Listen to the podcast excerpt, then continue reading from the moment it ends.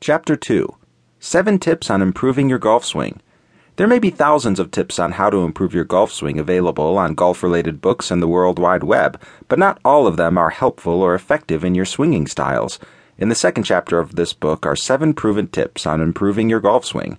Tip number one look for a golf instruction that works best. Don't just rely on books, magazines, and online articles. In this day and age, the internet is not only used for providing valuable content, but also fooling people. Don't be deceived by what is written by anyone. You need to invest time and a lot of effort in improving your golf swing, with some help from the experts. Tip number two know the theory behind the expert's recommendation. Don't just take somebody's word for why you should do this or that in improving your golf swing. If you're slicing the ball and someone tells you to straighten your grip, you'll have a better understanding of how to execute proper golf swings. This is the time when you are beginning to empower yourself in working out your golf swing. Tip number three apply whatever the experts taught you.